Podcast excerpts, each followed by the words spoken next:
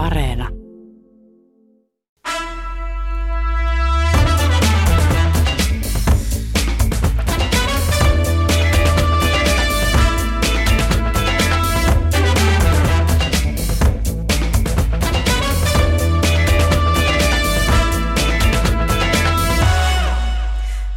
Nyt alkaa Kulttuuri Ykkösen perjantai-studio. Minä olen Pauliina Grym ja kanssani ajankohtaisista aiheista ovat tänään keskustelemassa eseisti Silvia Hosseini, filosofi Tuomas Nevanlinna ja toimittaja Matti Rämö. Lämpimästi tervetuloa kaikille. Kiitos. Kiitos. Kiitos. Valitsin tämän päivän lämmittelyaiheeksi Ylen oman Sannikka-televisio-ohjelman herättämän metelin. Maria Sannikan juontaman viime perjantain jakson otsikko oli Voiko hyvän tekeminen tehdä enemmän pahaa? Ja tämän Areenan jaksoteksti jatkoi seuraavasti. Joskus voi, jotkut tavat ajaa hyviä asioita voivat lisätä vastakkainasettelua ja vihaa, kuinka välttää nämä sudenkuopat ja ajaa hyvää yhdessä. No tässähän sitten vieraat, eivät pääseet vieraat, toimittaja Renas Ebrahimi ja professori Esko Valtajo eivät päässeet oikeastaan koskaan tuohon teemaan, koska Valtaojan lähetyksessä käyttämä N-sana kokonaisuudessaan käänsi ohjelman suunnan. Jatkoa on tähän mennessä katsottu Areenassa yli 480 000 kertaa, mikä on tosi iso luku. Aihe kiinnostaa siis monia. Mitä tämä ohjelma herätti teissä? Ja aloitetaan sinusta Silvia Hosseini, sillä olet iranilaistaustainen. Miltä tämä sinusta tuntui? No äh, se oli jotenkin harmistuttava se ohjelma. Mä ajattelin, että jos ohjelman pyrkimys oli tehdä hyvää mutta sitten tota niin, niin, oli ikään kuin tiedossa se, että, että hyvän, hyvän pyrkiminen voi luoda vastakkainasettelua ja vihaa. Eli siinä voi olla niin tämmöisiä sudenkuoppia, niin kuin tuossa mainitsit, niin sehän kompastui näihin omiin sudenkuoppiinsa se ohjelma. Et mä, mä en ehkä nyt välttämättä halua kauheasti niin puhua näistä vieraista tai vieraiden niin keskustelutavasta tai muusta, vaan jotenkin siitä, että mun, mun nähdäkseni tämä ohjelma itsessään pyrki semmoiseen vastakkainasetteluun, mikä ei niin kuin edistänyt hyvää, mm. hyvää suomalaisessa keskustelussa tai yhteiskunnassa ja toimittaja ei niin kuin yrittänytkään rakentaa siltaa vieraiden välille, että, että oli haettu niin kuin kaksi sellaista keskustelukumppania, josta niin kuin ehkä ennakolta jo tuntuu, että ei pystytä, ei pystytä niin kuin, ö, ymmärtämään toisiaan ja e, eivät vieraat pyrkineetkään ymmärtämään toisiaan eikä toimittaja mitenkään edistänyt sitä ymmärrystä. Ja näin saatiin kohua aikaiseksi. Mitä sanoo filosofi Tuomas Nevalinna? Joo, kyllä mä luulen, että näin, näin oli käynyt jo vähän lähtöruudussa. Mä vähän nojautuisin taaksepäin ja ottaisin kuuluisaa isoa, isoa kuvaa. Eli tämä Voke-asiahan on nyt tämä PC-asia, eli poliittinen korrektiusasia nyt toisessa kaavussa. Se on uusi aalto tätä samaa, eli konservatiivit pyrkii nostamaan lähinnä yhdysvaltalaiset keskustelusta – ääriilmiöitä ja, ja, ja tällaisia niin kuin kääntääkseen tämän yhdenvertaisuuskeskustelun pöydän ja tehdäkseen siitä jollain tavalla sy- symmetrisen, siis tyyliin valkoinen mies on sorrettu ja, ja ties mitä vain. Ja, ja, ja, ja tämä on niin kuin uusi vaihe nyt tässä niin kuin samassa isossa kuvassa – ja, ja, ja haetaan tosiaan kaikki absurdeimmat ja, ja, ja räikeimmät esimerkit ja sitten niitä levitetään ympäri maailmaa mediaan. Ja koko tämä niin kuin yhdenvertaisuuskeskustelun pihvi yritetään hämärtää ja se niin kuin kääntää ja, ja, ja tavallaan sabotoida. Et se, se on minusta tämä iso konteksti, jos tässä on kysymys. Ää, ja niin, että tämä nyt vaan halusin sanoa. Niin, eli tarkoitatko siis, että äärikonservatiivit pyrkivät tukahduttamaan sen tasa-arvokehityksen? Niin, tämä on yksi niin kuin keinoista, joka edelleen mä olen sitä mieltä, että Yhdysvalloissa akateeminen ja erittäin marginaalinen sekä PC että vokekulttuuri on pienempi ongelma kuin se äärikonservatismi, joka Yhdysvalloissa isolla rahalla ja isolla medialla edelleen jyllää. Mm. Eli tämä PC ja voke asettuu nyt sinne niin kuin liberaaliin vasempaan laitaan? Eikö niin? Mä nyt tässä vaan mm. selitän mm. kuuntelijoille, että jos nämä termit ei ole tuttuja. Matti Rämö, sinä olet toimittaja. Tässä sanotaan, että, sanottiin, että media pelaa tämmöistä peliä, niin näetkö sinä samalla tavalla asian kuin kuin tuota, Tuomas Nevallinna? No tässä on ehkä kaksi tällaista niin kuin asetelmaa, jota voisi kutsua peliksi, joka on ehkä vähän kyyninen termi, mutta tavallaan niin kuin, ö, rajaamalla näitä keskusteluja ö, sillä tavalla, että ikään kuin keskustelijoiden ö, positioissa ja tavallaan siinä, mitä he oletettavasti sanovat, on niin kuin merkittävän suuri ero, niin todennäköisesti saadaan aikaan jännite, ristiriita ja draamaa. Ja kyllä nyt media tuntuu kovin usein olevan kiinnostunut siitä draamasta ja se voi olla se syy, miksi mekin keskustellaan tästä tänään. Musta tuntuu, että mä oon usein keskustellut tässä samasta studiosta tästä samasta asiasta. Mä en ole ihan varma, että liittyykö se niin kuin tasa-arvoideologiaan vai, vai niin kuin johonkin niin kuin atehistorialliseen pyrintöön, vaan siihen, että, että täällä on ollut jonkunlainen riita on syntynyt, kiista on syntynyt, eli draama on olemassa. Vähän niin kuin lapset koulun pian että hei Flydis, mennään kaikki kattoon, jännää. Tota, tässä niin kuin ikään kuin tässä peliasetelmassa, missä, missä sitä niin kuin jännitet luodaan, niin se on niin kuin, siitä voi seurata jotain hyvää ja on seurannutkin, koska kyllä siinä vaiheessa, kun mä luen iltasanomista juttu, jossa selitetään ihan asiallisesti, että mitä intersektionalistinen feminismi, niin mä en usko, että se juttu perustuu siihen, että iltasanomat on kiinnostunut silleen niin kuin feminismin uusimmista virtauksista, vaan että se on sellainen taustakonteksti jälleen tälle tappelulle ja riidalle. Usein kun joku uusi liike tulee yhteiskunnalliseen keskusteluun, niin se ei tule sinne niin kuin pyytämällä tai odottaa, vaan se tulee jollain tavalla niin kuin vaatien, provosoiden itsensä kentälle työntäen, ikään kuin neuvotellen pakolla, niin on tässäkin käynyt. Mutta se peli, mikä liittyy tähän tota, ikään kuin keskusteluasetelmaan, on se, joka tähän liittyy nämä mun, mun varaamat, jos niitä on, niin on, on, on tavallaan tähän positioon tarttuminen, eli ikään kuin keskustelussa keskustelijan positioiden huomio, niiden epäsymmetrian huomioiminen on rehellistä ja realistista ja siihen tulee pyrkiä, mutta tavallaan, että jos se keskustelu jää liikaa niiden positioiden vertailuksi, se mitä sä sanot palautuu liikaa siihen positioon, niin sitten ollaan jo vähän tällaisen niin kuin essentialistisen ajattelun äärellä, eli että ihminen ominaisuuksiensa summa eikä pysty niitä oikein murtamaan, koska ne ominaisuudet ovat niin hallitsevia. Vastaavasti voi ajatella sellaisesta Jürgen Habermas suunnasta, että paras argumentti niin kuin pärjää tai voittakoon riippumatta, kuka sen esittää.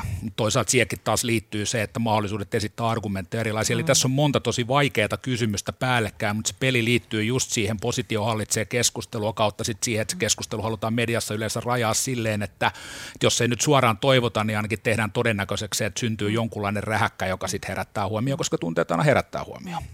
Mä jäin miettimään näitä kahta valittua keskustelijaa ja nyt tässä kohtaa korostan, että olen kulttuuri toimittaja ja tiesin tästä lähetyksestä vasta kun näin sen sitten, tai tiesin, että se on tehty naisen areenasta, niin jäin miettimään sitä, että jos siinä sitten toimittaja Renas Ibrahim sanoo, että hän on niin kuin tällä uhripuolella, niin hän on kuitenkin sitten niin kuin uralla niin kuin menestynyt toimittaja, menestynyt DJ. Ja toki hänen vastapuolinaan oli professori Esko Valtoja, joka on, hänen on viitattu lukuisia lukuisia kertoja eri tieteellisissä julkaisuissa, jossa kaikki suomalaiset tuntevat Esko Valtoja. Hän on sillä tavalla niin kuin meidän niin kuin semmoinen en käytä sanaa kansallisaare, koska se arvottaa hänet, mutta hän on kuitenkin tunnettu hahmo, mutta ei, ei, ei tämä niin ehkä Renas Ibrahim omassa ikäluokassaan laisinkaan ole mikään semmoinen niin kuin, niin kuin huonossa asemassa ole sorrettu ihminen. Tätä me jäin itse miettimään. Tuomas. Niin, no e, tietysti ei ollut kysynyt, kysymys hänen niin kuin yleisestä menestymisestään yhteiskunnassa, vaan siitä tilanteesta ensinnäkin. Toiseksi kyllähän nyt valtaojasta tässä kuitenkin mainstreamissa tai valtavirtakeskustelussa ja nettikeskustelussa on tehty uhri. Ja, ja siis, Mä oon niin, nähnyt ihan toiset tulkinnat. No varmasti on molemminlaisia tulkintoja, mutta kyllähän täällä nyt kuitenkin sitten valtaojasta keskustellaan paljon ja siitä, että onko hänellä sitten ja valkoisella miehellä oikeus enää sanoa mitään ja kaikkea tätä vanhaa tuttua valitusta. Että se mikä mua niin kuin ärsyttää tässä, minähän en keski-ikäisenä tai sitäkin vanhempana valkoisena miehenä olisin jotenkin itse ristiriitainen, jos mä olisin sitä mieltä, että valkoiset vanhemmat miehet on aina kaikessa väärässä. Mutta et siitä ei ole ollenkaan kysymys, vaan niin kuin, että mun se, se argumentti pitäisi jotenkin niin kuin eristää ja saartaa, että kun, kun puhutaan valkoisen miehen sorrosta, että sitä, se sorto ei, niin kuin, sen ainoa esimerkki sen sorron usein on juuri tämä tilanne – jossa he ovat jääneet kiinni rasismilla flirttailevista puheenvuoroista. Ja sitten vedotaan tähän sananvapausargumenttiin, että tämä on niin kuin se sorto, mitä he ovat eh, kokeneet. Ja, ja, ja, ja varmasti on tapoja, joilla valkoista miestä voi sortaa, voisi ajatella huoltajuuskiistat ja muuta. Mutta siis silloin, kun ainoa esimerkki siitä sorrosta on tämä itse, itse tilanne, rasis, rasistisen puheen tilanne, niin se on musta epäilyttävä ja, ja, ja feikki. Silvia. Niin mua vähän huvittaa, mä lueskelin tässä matkalla tota, tänne Franz Fanonia, joka oli siis tällainen äh, kolonialismi, kriittinen kirjoittaja, kirjoitti siis 40-50-luvulla enimmäkseen, kuoli, kuoli nuorena, mutta tota, tunnetaan nimenomaan siis, tai erityisesti Alge, Algerian kolonialismin käsittelijänä ja, ja, ja on kirjoittanut paljon rasismista, niin siis ihan nämä täsmälleen samat jutut on niin kuin näissä hänen 40-luvun kirjoituksissaan, että ei ole todellakaan mikään tuore, mm. tuore keskustelu sinänsä. Mutta se, minkä mä haluaisin tuoda esiin nyt tietysti, tämä on tämmöinen rumpu, jota ennenkin olen soittanut ja, tai paukuttanut ja nyt ehkä myös tämän niin kuin Fanonin inspi, inspiroimana on niin kuin se, että että vaikka niin kuin tällainen, mä ajattelen, että tuo keskustelu, mitä tuossa ohjelmassa myös käytiin rasismista, niin se oli aika semmoista niin kuin symbolisen talon, tason keskustelua. Puhuttiin niistä sanoista, joita niin kuin saa käyttää tai ei saa käyttää. Ja mä ajattelen, että molemmat keskustelijat käytti siinä niin kuin jollain tavalla semmoista... Ää, Tämä on niin puolin ja toisenkin vähättelevää kieltä. Myös valtaosa, valtaoja käyttää tätä sanaa vetää hernen nenään monta kertaa, mikä on aika niin kuin kummallinen sanavalinta, jos puhutaan niin kuin rasismista. Että tavallaan, että jos joku on niin kuin rasismin uhri, niin on niin kuin aika vähättelevää sanoa, että sinä nyt vaan vedät herneen nenään, koska se on niin satuttavaa ja, ja niin kuin näin. Ja toisaalta sitten Ebrahimi latasi sellaisen niin kuin woke-sanasto bingon, että siinä ei tavallaan jää sille toiselle osapuolelle hirveästi tilaa, tilaa sitten argumentoida, varsinkaan koska tämä sanasto ei selvästikään ollut hänelle tuttua. Mm. Ja, ja se, mikä tässä on niin kuin mun nähdäkseni se suuri ongelma, ja varmaan se, mitä Pauliina yrität tällä sun niin kuin kysymykselläkin ajaa takaa, on se, että, että tämmöinen keskustelu, niin kuin, se on aluksi se on hirveän junnaavaa, siitä ei hirveästi niin kuin päästä eteenpäin. Ja siinä on se ongelma, että, että että se on sitä, mitä tavallaan konservatiivit ehkä tietoisestikin pyrkivät häivyttämään ja jostain syystä niin kuin antirasistinen vasemmisto sen niin kuin unohtaa, on se, että, että rasismi niin kuin linkittyy aina niin kuin esimerkiksi yhteiskunnalliseen taloudelliseen epätasa-arvoon. Ja jos mietitään nyt vaikka Yhdysvaltoja, josta tämä koko keskustelu on tullut, niin se suurin ongelma ei ole nyt se, että joku jossain käyttää rasistista kieltä, mm. vaan se, että siellä on valtavia määriä ihmisiä, usein mustia ihmisiä, jotka ovat mm. yhteiskunnan pohjalla ja heillä ei ole mitään mahdollisuutta päästä sieltä ulos. Mutta tätä keskustelua ei pystytä Yhdysvalloissa käymään, koska jos yritetään puhua vaikka jostain tuloerojen tasaamisesta, niin sitten joku alkaa heti heiluttaa tätä kommunismikorttia mm-hmm. siellä. Kyllä. niin tota, niin tämä on turhauttavaa. Me ei päästä puhumaan näistä, niin kuin, näistä taloudellisista yhteiskunnallisista rakenteista, koska se keskustelu käydään vaan symbolien tasolla.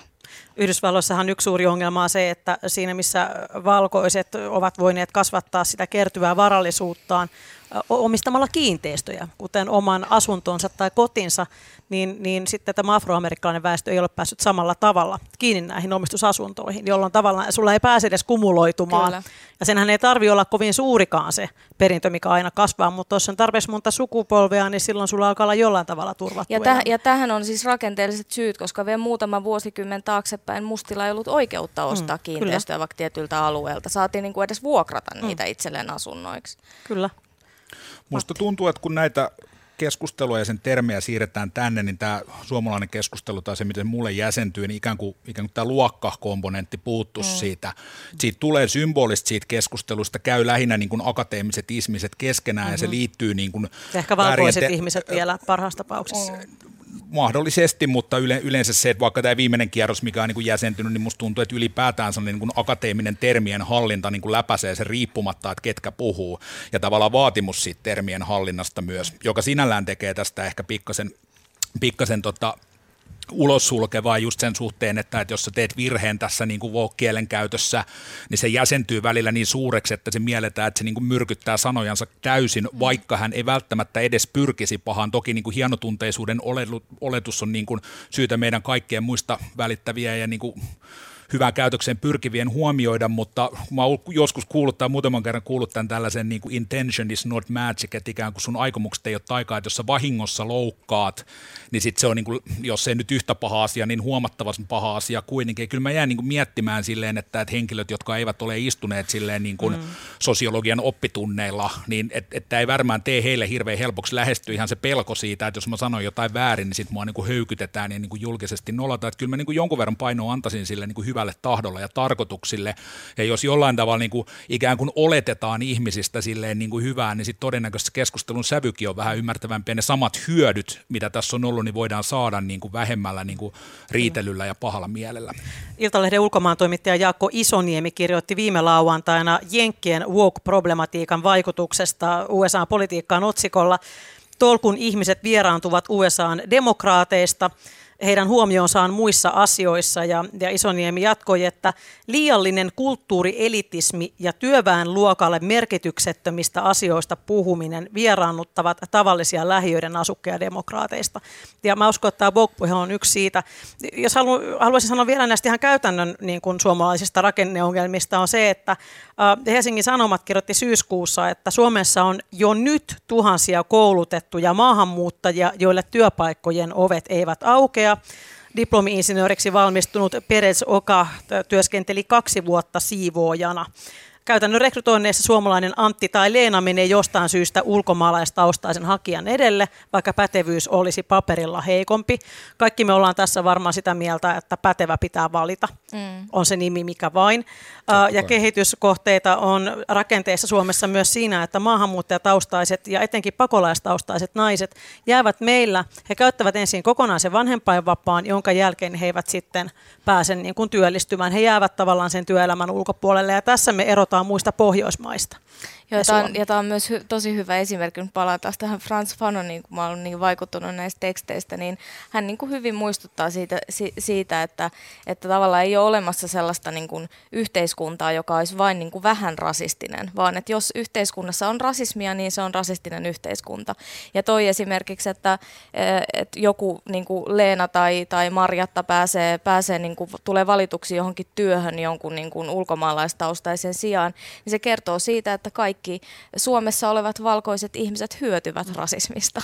Mut entä jos Vaikka he eivät vain... itse olisi henkilökohtaisesti rasismia, mutta se, rasistein se kuitenkin hyödyttää heitä. M- mutta entä jos Antina Liina valinta olikin vain nepotismi aika rasismia? No se on tietenkin, se on, se on, to, se on toinen, toinen mahdollisuus tietenkin myös tämä, mutta, mutta, tota, niin, niin, äh, mutta mä ajattelen, että ehkä niin kuin samantapaiset ratkaisut voivat toimia kummassakin tilanteessa. Eli siinä, että luodaan sellaisia rakenteita, jotka eivät mahdollista vaan sen oman sisäryhmän suosimisen, vaan että pystytään tekemään niin kuin eri, eri, erilais, erilaiset ihmiset pystyvät tekemään yhteistyötä työtä ja rakentamaan yhteiskuntaa yhdessä.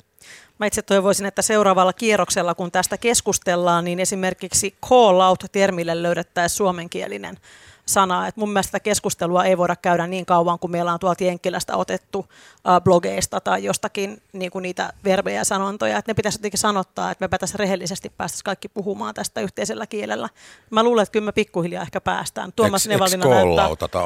Eikö koolauttaminen? Itsekin syyllistyn aivan törkeisiin anglismeihin useammin kuin pitäisi, mutta kyllä täytyy sanoa, että se koolauttaminen, jos siitä, siitäkin tulee yleiskieltä, niin enpä tiedä.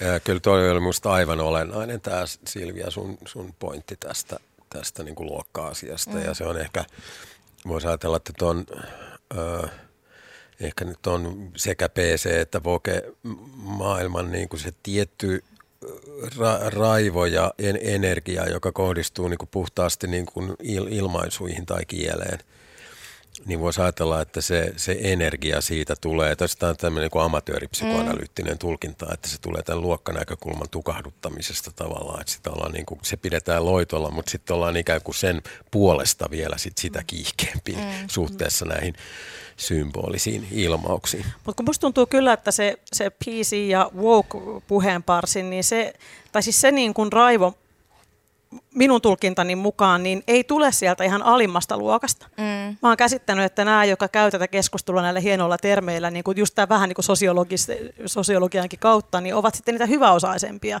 jotka hermostuvat niiden puolesta, jotka ovat siellä pohjalla, jotka eivät saa ääntään kuuluviin. Ja sitten nämä hyväosaiset liberaalit ja konservatiivit, kaikki hyväosaisia taistelee keskenään, mutta mitä tapahtuu niille, jotka on siellä jossakin? Mm. Mä en tiedä, se länsimainen koulutettu mitä. keskiluokka riippumasta poliittisesta orientaatiosta keskustelemaan tunteistaan, josta Joo. se kyllä mm. tykkää siinä, se on tosi kyllä, hyvä. Kyllä, ja sitten miten mekin voimme loukkaantua, mm. jos joku, joku sanoo meidän mielestämme väärin. Ehkä sitä voi sille karkeasti ajatella, että sellainen ihminen, jolla ei ole vaikka niin kuin taloudellisia tai kulttuurisia tai koulutuksellisia resursseja, niin ei silloin myöskään niin kuin jaksamista ja aikaa että sen aika menee ihan muuhun, vaikka niin kuin ruoan saamiseen, mm. eikä sen miettimiseen, että mitä sanoja jotkut ihmiset jossain minusta käyttävät. Kyllä, ja niin kuin tällaisen niin kuin tosi hienovireisen terminologian niin kuin vaatimus niin edellyttää vähintäänkin kulttuurista pääomaa, Kyllä. eli niin kuin aikaa Kyllä perehtyä siihen, ja, ja jos se on kovin jännitteistä, niin sitten sinne keskustelun kentälle tulee vähemmän ihmisiä. Mm. Mutta jottei nyt synny väärää vaikutelmaa, niin täytyy nyt kuitenkin sanoa, että kyllähän siis ilmaisulla on myös väliä. Todella. On väliä sillä, Totta. miten puhutaan. Kyllä, kyllä, kyllä. kyllä. Mutta tässä on, mä sanon vielä sen, että niin kuin tällaisia kaikkein ilmeisempiä lisäksi, niin kyllä mä itsekin niin kuin huomaan, että se hieno mekaniikka on verrattain laaja, että se ei aina, mm, aina kohdistu kyllä. vaan niin kaikkein niin kuin itsestäänselvimpiin asioihin, Joo. jotka me kaikki varmaan yhteisesti helposti jaamme, jos mm. yhtään haluamme. Ja tiedoksi vielä tässä Sannikan ohjelmasta. Ylehän lopettaa Maria Sannikan keskusteluohjelman, mutta ei tämän seurauksena. Ei tämän seurauksena. Tämä oli jo aikaisemmin päätetty. Kiitos ajatuksistanne tästä aiheesta esseesti Silvia Hosseini, filosofi Tuomas Nevallinna ja Otava Median toimittaja Matti Räämö. Me jatkamme eteenpäin.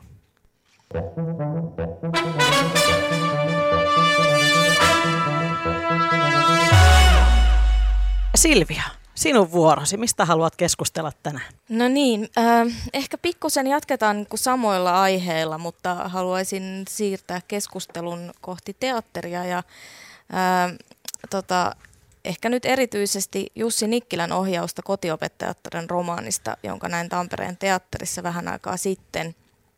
Tota, kriitikko Maria Säkö moitti tätä teosta Hesarissa siitä, että, että tässä ei oteta riittävästi huomioon tästä Charlotte Bronten romaanista tehtyjä feministisiä ja postkolonialistisia mm-hmm. tulkintoja – ja, tota, ja mä olin niin sitä esitystä katsoessani vähän eri mieltä. Mä no, että mustakaan se esitys nyt ei ollut ehkä niin kuin kovin onnistunut teatteriteos, mutta se nyt on sivuseikka. Mutta kyllä niin kuin ne uudet näkökulmat oli siinä otettu huomioon esimerkiksi niin kuin näyttämölle panossa ja, ja näin, mutta et sitä ei ollutkaan niin kuin alleviivattu. Et mä ajattelin, että siinä oli se tulkinta niin kuin katsojalla, ää, mm-hmm. mikä sinänsä oli minusta ihan virkistävää myös, että se ei ollut mitenkään ohjelmallinen, ohjelmallinen tota, mutta se oli kyllä mun mielestä vahvasti feministinen ja siinä oli niin kuin korostunut, korostunut niin kuin kyllä semmoiset tietyt niin kuin tämän hetken keskustelut ja, ja, tota, ja myös se niin kuin postkolonialistinen puoli oli siinä kyllä tuotu esiin. Mutta tämä oli nyt tämmöinen niin kuin johdanto ää, tähän mun kysymykseen, joka on siis se, että ää, kun klassikkoteoksia tuodaan ää, nä, niin kuin näytelmiin, niistä tehdään näytelmäversioita tai elokuvaversioita, niin pitäisikö niiden ottaa huomioon tällaiset myöhemmät tulkinnat ja tuoda ne teokset nykyaikaan, vai voiko klassikon esittää ihan vain epokkina? Tuomas Nevalinna. No ensinnäkin tietysti mitä tahansa voi tehdä, mm. mutta yksi sellainen erottelu, joka nyt tulee mieleen, on se, että oliko se teos aikoinaan jo epokkia vai ei. Toisin sanoen, että jos on 1800-luvulla tehty teos, joka kertoo 1800-luvun todellisuudesta, niin silloin se on moderni tai nykyaikainen mm. tai kontemporaari teos ollut jo silloin. Ja silloin sen niin kuin, tuo esittäminen 2000-luvulla, ikään kuin 2000-luvun ympäristössä on oleellisesti niin kuin sama teko kuin 1800-luvulla sen esittäminen 1800-luvun miljöössä, eikö niin? Eri, hieman eri tapaus on se, että, että teos on alun perin jo tehty ö, epokkiin, mm. niin kuin vaikkapa Shakespearein Troilus ja Cressida, joka mm. sijoittuu niin kuin homeeriseen maailmaan ja näin edelleen. Mm. Niin se on sitten eri kysymys. Tosin aika usein Shakespearein näytelmät kuitenkin käsitteli niitä aikansa poliittisia Totta keskusteluja, kai. mutta saattoi olla, että se miljö oli kuitenkin joku vanha. Aivan, mä sanoin, että se on vähän Joo. eri kysymys. Joo. Mä en sanonut, että siitä seuraa mm. se, että pitää aina Joo. tehdä epokissa. Matti Rämä? No ylipäätään semmoiset teokset, jotka tullaan tekemään tai halutaan tehdä uudestaan monessa ajassa, niin, niin kuin sisältää usein sellaisia kysymyksiä, jotka on niin ikuisia, että niillä on relevanssia niin kuin siitä ajasta riippumatta. Eli ne ikään kuin kestää aikaa, ihmisyyden peruskysymyksiä, tällaiset jutut kiertää. Varmasti on niin kuin muitakin syitä. Ja mä en osaa niin kuin muodostaa mitään niin kuin tarkkaa ehdotonta kantaa, kantaa tähän onneksi mun ei tarvikkaan, niin tota, koska periaatteessa se, että kaikki – tulkittaisiin aina oman aikansa ehdoilla niin kuin ajatuksena ehkä vähän ehdoton ja hassu, koska mä en ole yhtään varmaan, mä haluaisin niin kuin nähdä omassa ajassani kaiken suodattuvan tämän ajan niin kuin muodikkaimpien ajatusten ja ajassa olevien ilmiöiden läpi, vaan mä ihan mielelläni katson jotain, joka niin kuin resonoi pohjimmiltaan jotain eri aikaa kuin sitä, missä mä elän. Että se niin kuin ikään kuin avartaa mun horisonttia, että se niin kuin tulee vähän semmoinen, että kun sä oot riittävän kauan niin kuin riittävän samanmielisessä somekuplassa ja niin kuin, algoritmit oppii sun makus ja tarjoaa sulle samanlaisia ajatuksia, niin sitten jotenkin, niin kuin, jos sä näet jotain, joka ei niin kuin resonoi näiden kaikkien niin kuin valtavirtaan, niin sitten tulee, että äh, on ihan väärin, nyt pitäisi olla jotenkin huomioitu tämä ja toi. Tämä on vähän käristetty ajatus toki, enkä mä ajattele, että kukaan näin täsmällisesti ajattelee, mutta silti tulee vähän semmoinen fiilis, että ihan sama, että se on ihan hyvä, että se tulee jostain muualta. Toisaalta, jos sä toistasit saman epokin ikään kuin olettaen, että näin se on kerrottu aikana, joka on myös asia, mitä sä et voi täsmällisesti tiedä, koska, tietää, koska emme aikakoneella päästä sinne näkemään niitä tulkintoja, etenkään teatterin kaltaisessa laissa, kun kirjat ja tällaiset, tota, tai tietenkin se teksti on sama, mutta sen tulkinnat, mm. tulkinnat vaihtelee. Mutta mitä mä haen takaa, niin on se, että en niin kuin, jos se aina ikään kuin pyrittäisiin toistamaan samassa muodossa, niin olisihan se myös tylsää, että siinä mielessä se varjoiminen on, on, on niin kuin, niin kuin etuoikeus ja mahdollisuus, ettei se mahdollisuutta pidä, pidä niin kuin karistaa, mutta jos se otettaisiin niin kuin vaateena, niin ehkä jotain siitä ytimestä niin kuin laimenisi myös, myös pois. Se on ihan ok, että ne rikkoo sen niin kuin aikalaisolettaman, eikä välttämättä aina pyri niin kuin perustele oikeutustaan vaan sillä, että ne seuraa tuoreempia muotoja jotenkin orjallisesti. Mä haluan tässä kohtaa nyt tehdä tunnustuksen. En ole nähnyt eh, kotiopettajattaren romaanista, en näytelmäversiota, enkä televisioversiota, enkä ole lukenut sitä kirjaa, eli olen aivan ummikko. Niin voitko Silvia aivan lyhyesti selittää, että mitä siinä tapahtuu? Niin sitten minäkin saan käsityksen, että mitä tästä pitäisi mahdollisesti modernisoida, että riittääkö, että pannaan joogapäänt sitä maski.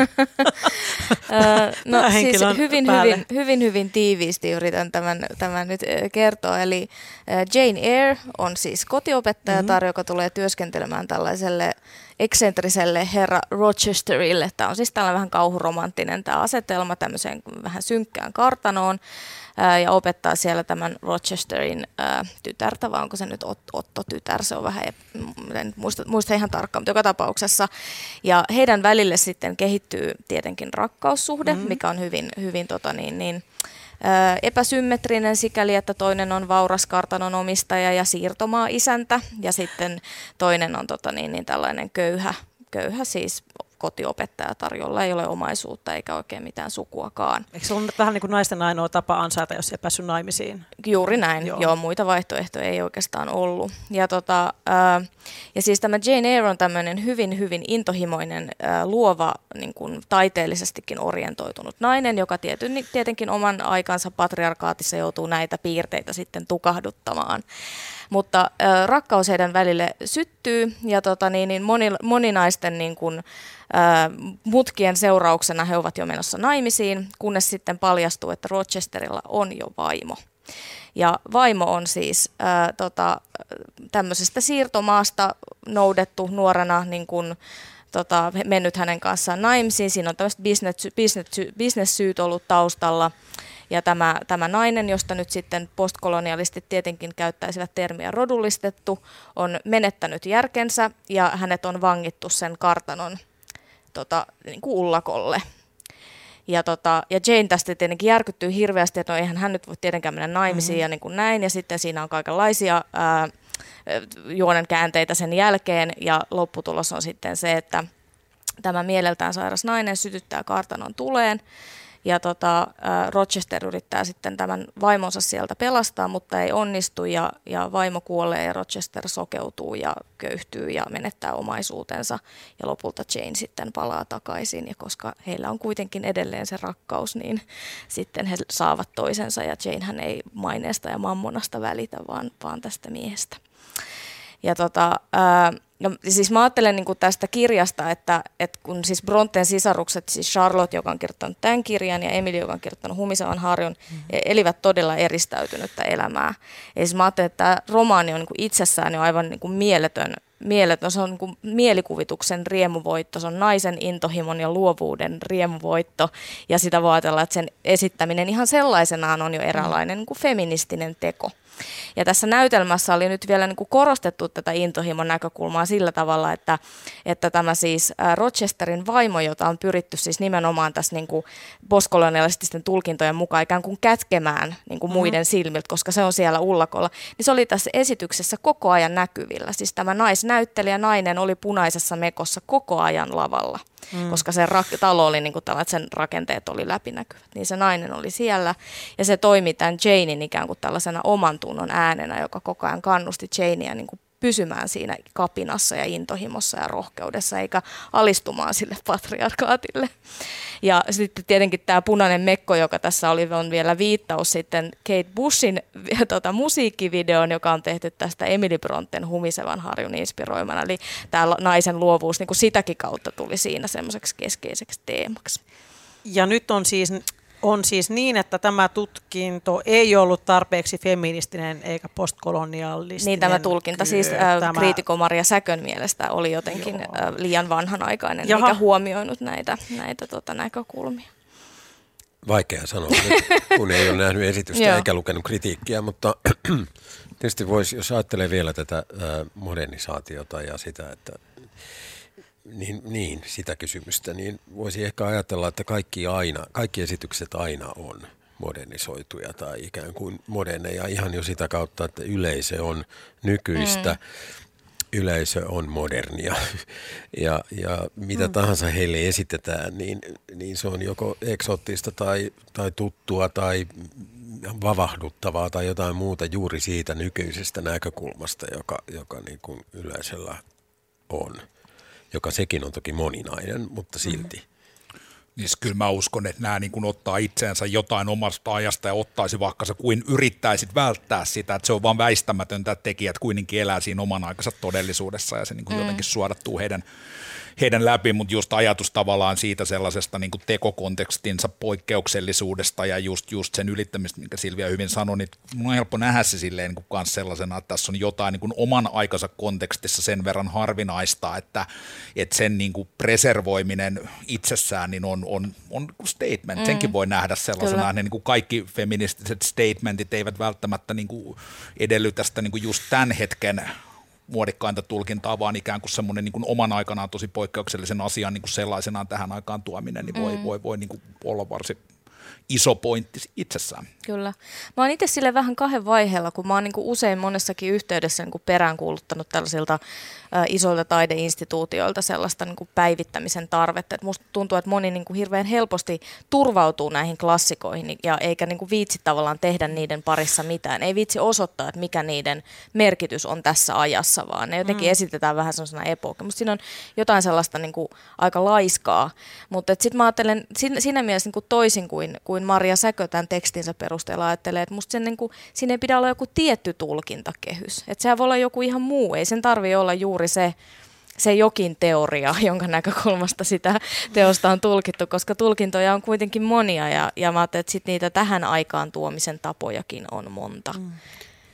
Jäi kiinnostamaan toi, mihin Matti Ohimenne viittasi tuossa aikaisemmin, että, että erässä mielessä – Siis epookkihan on tavallaan aika pinnallinen asia. Se on usein niin kuin pukuja ja mm. lavasteita. Ajankuvaa. Ja mutta sellaista, jolla vaan merkataan se aika, johon se on sijoittuvinaan. Eh, mutta jos ajattelee, että jossain näytelmässä syystä tai toisessa todella on jotakin niin kuin historiallisia kummallisuuksia, siis jotain sellaista, eh, joka on meille niin kuin jo täysin, me emme enää niin kuin ymmärrä. Mm sitä, niin sehän on siinä juuri mielenkiintoista. Mm. mm. Voisi ajatella, että se, se olisi sääli modernisoida sieltä pois. Mä, Voi, niin. mä ajattelin, ajattelin sitä, että onko se, onko se myös jonkunlaista semmoista niin kuin vastaanottajan aliarvioimista, että jos meidän täytyy kääntää kaikki niin kuin esimerkiksi normit ja muut tähän nykyiseen. Ja sitten tässäkin päästään siihen, että no on helppo katsoa, mitkä on meidän, meidän yhdessä sovitut normit, tai ainakin meidän lainmukaiset normit, mihin kuuluu just tasa-arvo esimerkiksi ja koskemattomuus ja tällaiset. Että ne me varmaan kaikki jaamme, mutta sitten jos me aletaan jonkun tietyn normiston mukaan tekemään asioita, niin, niin sittenhän sieltä löytyy aika iso kirjo sitä. Nämä on tosi, tosi mielenkiintoisia kysymyksiä. Mä itse toivoisin, että, että minua katsojana ajateltaisiin ihmisenä, että mä vaikka käyttäisin Googlea kuin mä menen sinne ja lukisin jotakin siitä alkuteoksesta enemmänkin kuin se Wikipedia-entryn, eli mm. se Wikipedian ensimmäisen kappaleen ingressin. Ja, ja jollain tavalla ottaisin selvää. Ja usein jo ne käsiohjelmat, jos ne on hyvin tehty, niin saattaa ohjata sitä katsojaa vähän siihen, että, että millaisessa ympäristöstä on tehty ja muuta. Et minusta tuntuisi aika omituiselta, jos kaikkia alettaisiin sitten tekemään – tekemään tähän muottiin. Sitä paitsi, jos me tehtäisiin just tämän hetken muottiin 2021 marraskuun, niin ennen kuin joku olisi tuotannossa, niin tietyt asiat olisi jo ehtinyt vanhentua. Tämäkin on, että mi, mitä me sitten ajatellaan, kun me modernisoidaan. Niin, dra- draaman presence on vuosia, niin kuin usein mm. sanotaan, että jos sä alat tekemään duunia jostain kirjaa, näytelmää, elokuvaa, jostain, joka on just nyt kaikkein eniten pinnalla, niin nekin tulkinnat vaihtuu. Mutta yksi syy, miksi mä rakastan elokuvia niin paljon, tuntuu, että silloin on kuitenkin se niin kuin ollut kyky pullottaa sitä omaa aikansa niin kuin mm. kaikki ne outouksineen tai arveluttavuuksineenkin tai asioina, jotka ei ole nyt enää ymmärrettäviä, mutta siellä se on. Ja mä pystyn sitä kautta niin kuin hahmottaa ja miettiä sitä silleen, niin kuin, että mikä siinä mahdollisesti mättää tai mikä edelleen pätee ja mitä ne tyypit on miettinyt, kun ne on sitä, sitä aikanaan tehnyt. Mutta se on niin kuin jonkunlainen todistusajasta ja niin kuin mahtavaa, että semmoisia niin kuin jää sellaisessa muodossa myös, joka ei ole, ei ole tekstiä tai ääntä, mm. vaan myös, myös liikkuva kuva. Yksi iso valkokangaspäivitys klassikkoon, joskin en tiedä, että saako klassikoksi, klassikoksi nimittää jotakin, joka on tehty sotien jälkeen, mutta on tuota puolentoista viikon päässä meillä Suomessakin, nimittäin musikaali West Side Storyn uusi tulkinta tulee leffateattereihin. Sen on ohjannut Steven Spielberg. Ja mä kuuntelin vastikään yhdestä amerikkalaispodcastista Puerto, Puerto Rikolais-syntyisen liki nyt 90-vuotiaan Rita Morenon haastattelun. Ja hän näytteli tässä alkuperäisessä musikaali versiossa West Side Storysta, siis leffaversiossa vuonna 1961. Tämä filmatisointi saa muuten kymmenen Oscaria, saa nähdä mitä tälle uudelle mm. sitten käy. Ja, ja tuota, hän näyttelee nyt Valentinaa, eli tämän Tonin äh, työpaikan kulmakaupan omistaja. Eli hän on siinä tämmöisen kulmakaupan omistaja, ja hän on myös tämän uuden version vastaava tuottaja. Tämä on Moreno ja kun häntä haastateltiin nyt vastikään, niin hän muisteli siinä sitä, että silloin 60-luvulta, kun tämä West Story tuli teattereihin, niin hän oli puertorikolaisena aivan valtavan ylpeä, hän ja hänen perhe ja sukulainen, että kerrankin puertorikolaiset pääsee niin kuin puheosiin, että heidän kulttuuri tuodaan esille. Ja vaikka se oli silloin ehkä tietyllä tavalla ei ollut ehkä ihan kaikkin puolin ehkä paras mahdollinen, että se oli varmaan eksotisoitua ja mitä kaikkea, niin hän sanoi, että ei he osannut edes silloin ajatella, että onko tässä heidän esittämisessä jotain ongelmallista. He vaan oli onnelliset, että heidät vihdoinkin nähdään. Niin mä odotan nyt tosi innolla sitä, että miten tässä uudessa versiossa esitetään puertorikilaisyhteisöt. Silvia. Niin pakko vaan tässä huomauttaa, että West Side Storyhan on modernisointi Romeo ja Julia näytelmästä. Kyllä, kyllä, juuri näin. juuri näin. Joo, Joo kyllä, kyllä.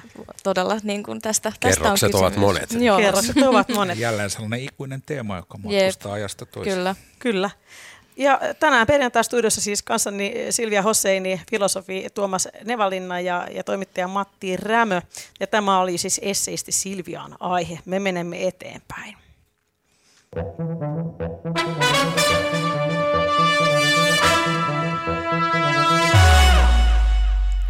Tuomas Nevallinna, mikä on sinun aiheesi tänään? Öö, jännittävää kyllä, ei mikään. Tai siis kaikki lähti siitä, että, että mä yritin selailla uutistarjontaa ja pohtia, että minkä aihe, mikä aihe kainalossa tänne kiipeisin tänne Ylen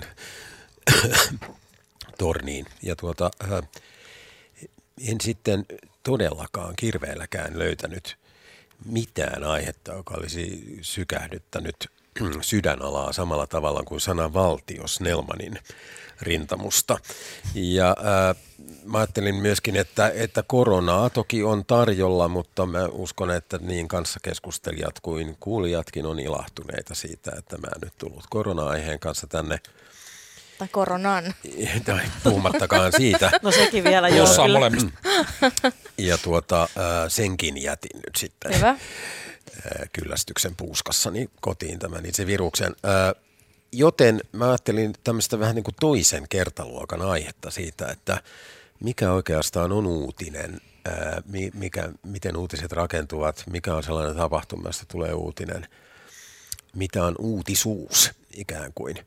Ja yksi semmoinen ajatus nyt ehkä tähän ensisyötteeksi voisi olla se, että, että erässä mielessähän uutinen on, on konservatiivinen ilmiö itsessään, koska ää, siis sikäli, että se tavallaan antaa ymmärtää, että tai kun tunnetun sanonnan mukaan, niin hyvä uutinen ei ole uutinen, mm-hmm. vaan useimmiten ne on jonkinlaisia järkytyksiä tai katastrofeja. Niin se taustaoletus on silloin se, että maailma on hyvä ja järjestynyt, mutta luettelemme sitten tämän uutisissa aina ne poikkeamat, jotka, jotka tässä, tähän hyvään järjestykseen ovat nyt sitten tänään säröytyneet. Ja sitten on tietysti nämä ikuiset kriisipesäkkeet, niin kuin lähi tai mm. Israel-Palestiina, Ja nyt josta korona. osaamme sitten pyöritellä kotisohvillamme päitämme, että eivätkö ne koskaan pääse siellä asioista sopuun. Miksi, miksi ne eivät ole niin kuin me ja juo täällä vain kahvia ja syö pullaa rauhassa. Joka on siis niin kuin myöskin tietysti konservatiivinen ja, ja itsekeskeinen ja lyhytnäköinen ajatus. Ää, niin tällaisia sitten ryhdyin pohtimaan, kun konkreettista aihetta minulle ei tarjoutunut. Eli, eli uutiset ovat ikään kuin todistus, tai siis uudis, uutiset pitävät yllä tietyllä tavalla meillä semmoista niin kuin status quoa tai sellaista mm. niin kuin normaalin ihannetta. Sinä olet, Matti Rämö, toimittajana eh, Otava Median Seura-lehdelle voittanut tutkivan journalismin yhdistyksen Lu- Lumilapio-palkinnon tästä jutusta, äh, missä kerrottiin, miten Veikkaus sijoittaa rahapeliautomaatteja kaikkein köyhimmille asuinalueille.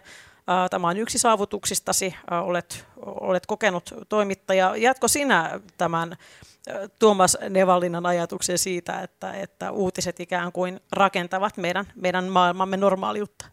No mä näkisin, että jos ikään kuin ö, se, että mitään ei tapahdu, hyväksyttäisiin uutiseksi tai se hallitsisi sitä silleen niin kuin uutisen käsitettä, niin mä pitäisin ehkä sitä vähän konservatiivisena ajatuksena, koska se ikään kuin riittäisi silleen kertoa, että valtakunnassa kaikki hyvin, niin kuin ehkä takas kahville tai nukkumaan tai mitä teettekin, että periaatteessa niin kuin se, että uutisoinnin paino keskittyy siihen transgressioon, eli siihen, joka niin kuin sotkee sitä järjestystä. Että kyllä mä ymmärrän tuon Tuomaksen pointin ihan hyvin, mutta mun mielestä kuitenkin niin kuin uutinen on jo niin kuin määritelmällisesti, siinä haetaan jotain uutta, jotain poikkeavaa, jotain, jotain niin se ei ole uutinen, että et, et kaikki on ennallaan.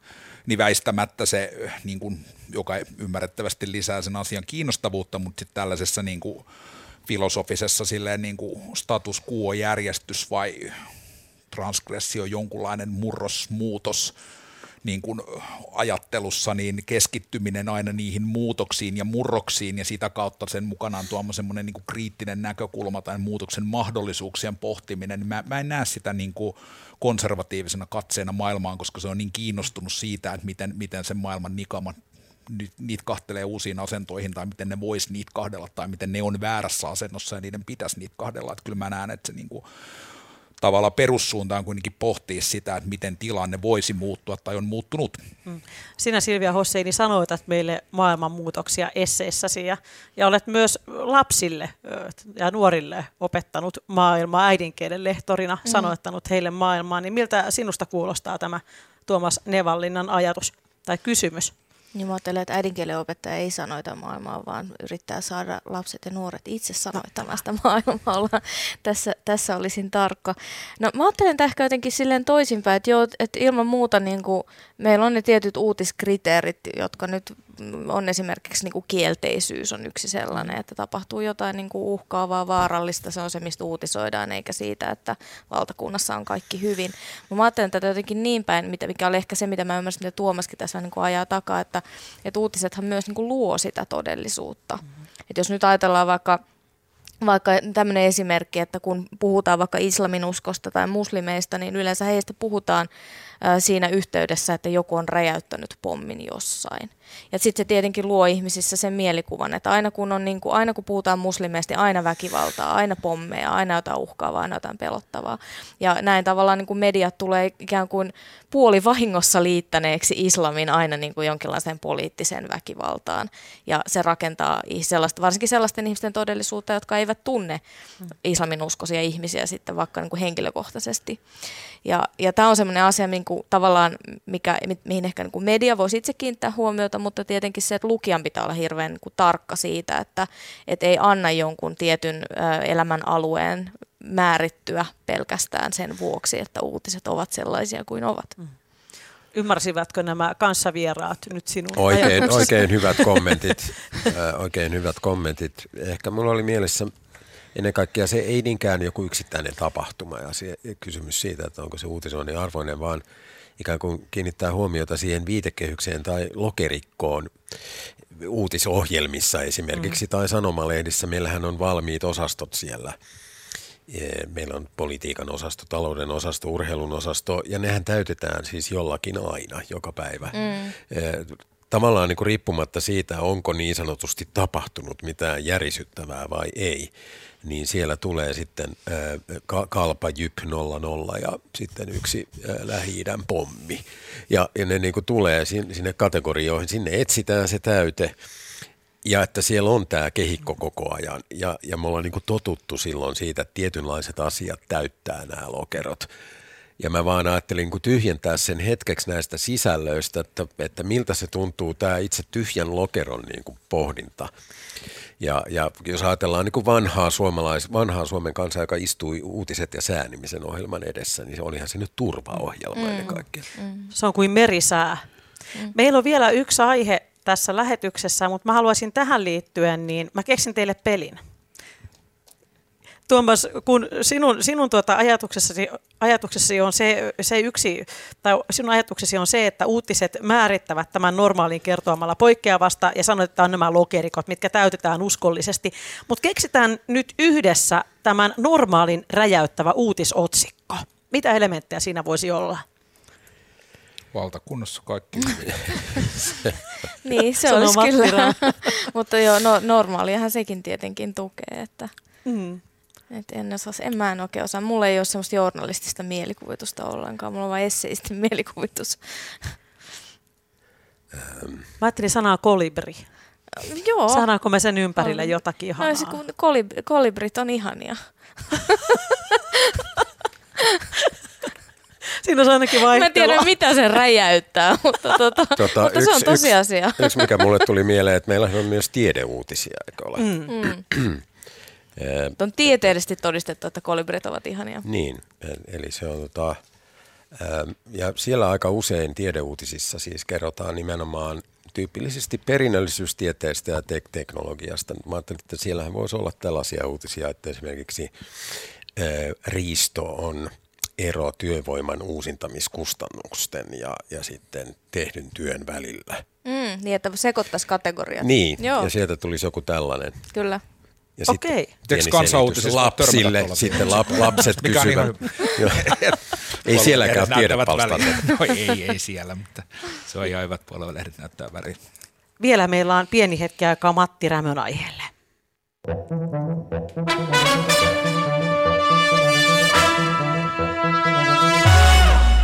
Huomaan, että kello käy, mutta me ehdimme kuitenkin. Matti Rämö, sinun aiheesi liittyy tekijänoikeuksiin.